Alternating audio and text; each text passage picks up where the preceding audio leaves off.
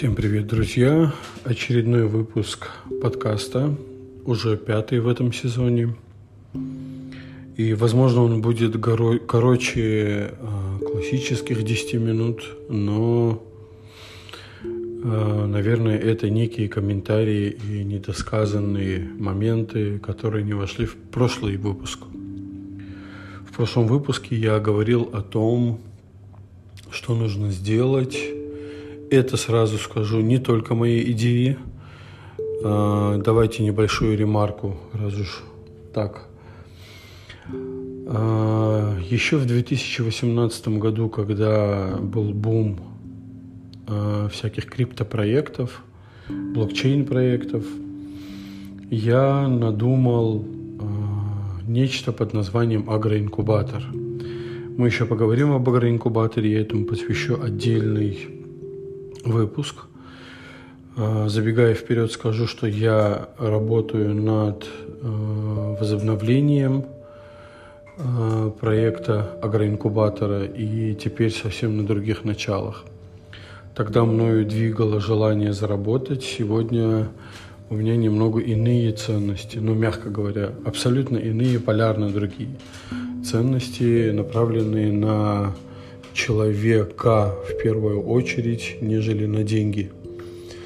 И хорошо, что у меня тогда не получилось его запустить, э, потому что не те были приоритеты и ценности. Итак, вся суть агроинкубатора состояла в том, что а, внутри этой среды создаются небольшие фермерские, скажем так, единицы – но создаются не за счет инвестиций денег там а, и так далее, да, а за счет давальческого сырья, материалов, инструкций и а, давальческого сырья, материала, инструкций, рекомендаций, консультаций, советов и так далее. То есть собирается некоторое количество людей, обладающими всеми этими ресурсами, и они собираются под конкретные э, модели. Я намеренно обхожу термин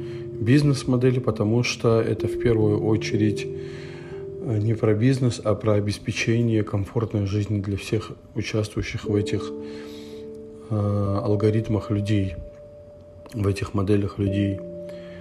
Так вот, идея состояла в том, что эти люди, как владельцы таких ресурсов, а, складываются и создают свои отдельные э, проекты инвестиционные с точки зрения капиталистической экономики и ресурсные проекты с точки зрения человечности.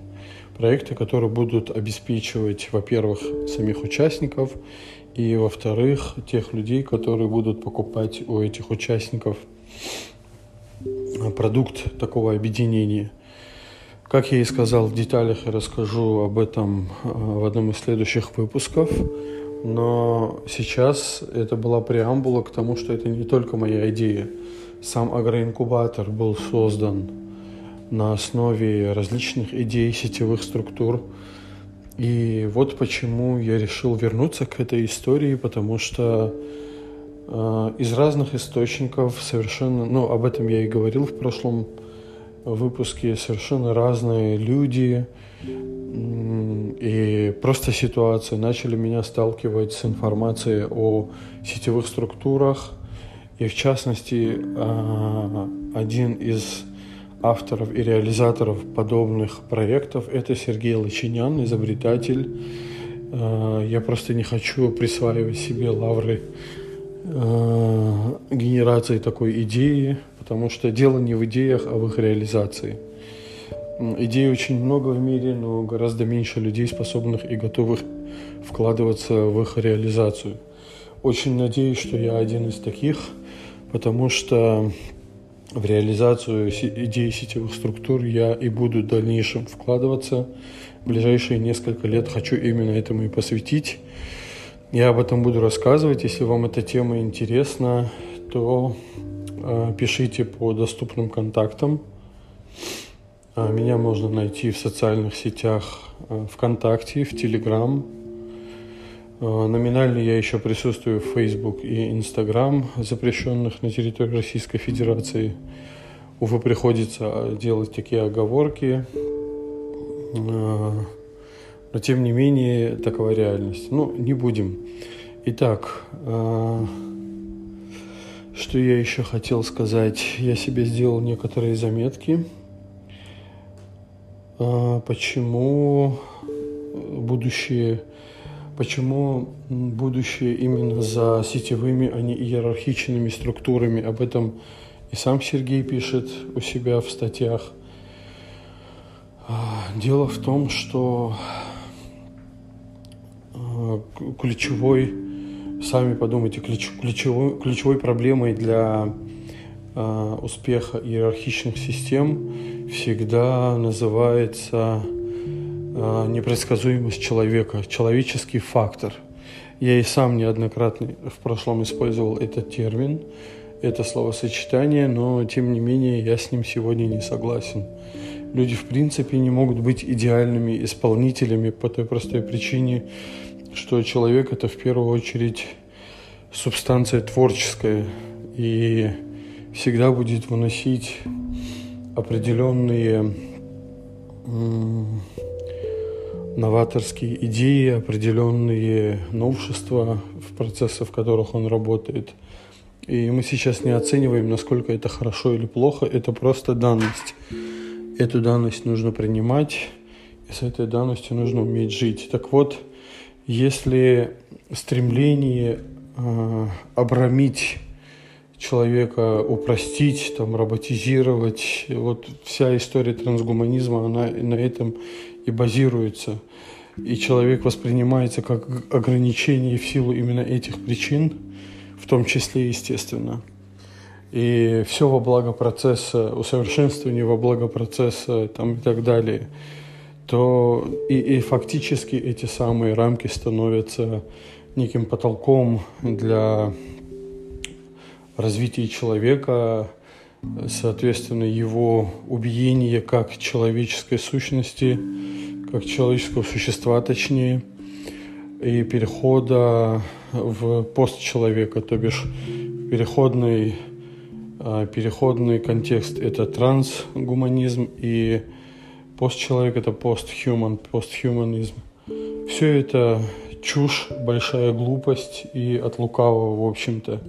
Хотя я человек не религиозный, хотя и верующий. Но это просто ремарка.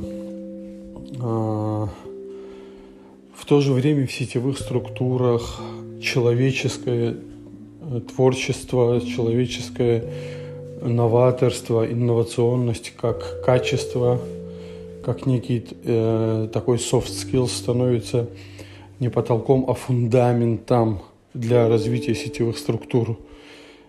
Э, единственное для грамотной функциони... грамотного функционирования систем вводятся определенные правила, чтобы те самые системы, сетевые структуры жили.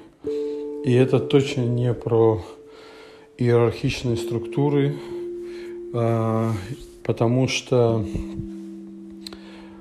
никто не лишает человека его творческого начала. И само творческое начало становится базисом для развития сетевых структур.